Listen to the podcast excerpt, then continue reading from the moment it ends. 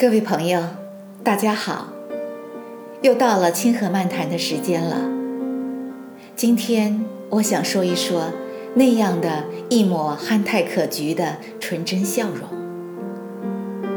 每到周末，只要有空，我都会去小街的菜市场买些新鲜菜蔬，去重温久远的童年记忆。那些卖菜的大婶大叔们。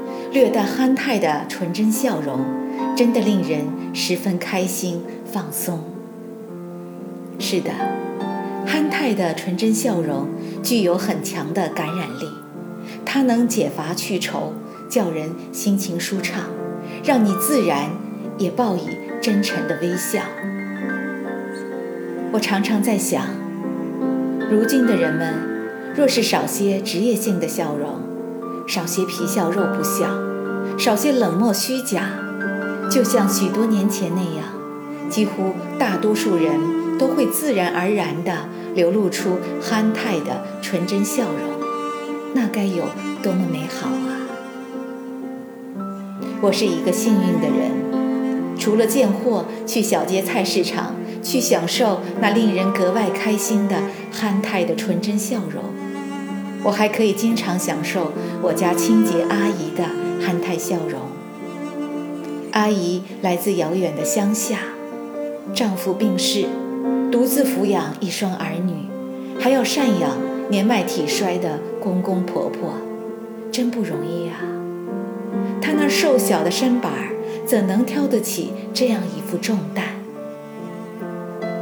可每当我与她谈起家事时，他总是露出那令人感动的憨态笑容，缓缓地说道：“大姐啊，乡下人苦惯了，算不得什么。”说完，他又是露齿一笑，这笑容里满含着坚韧与乐观。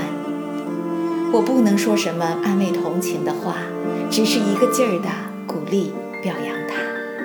我对他说：“我喜欢。”看到你的纯真憨笑，那好啊，以后我就多笑笑，别嫌我土气。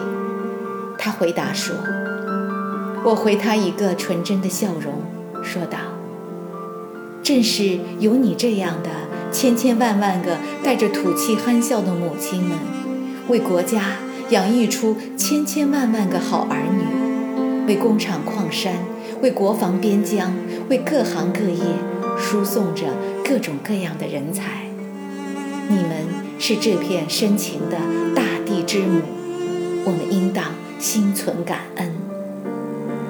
听我这样一说，不知他听明白了没有？他只是给了我一个憨笑，便转身埋下头来，一丝不苟地做着清洁的工作。他的憨笑却留在了我的脑海里，久久不去。令人赏心悦目。朋友们，请记住，展露纯真笑容，幸福开心旅程。我是燕平，感谢收听清河漫谈，我们下次再见。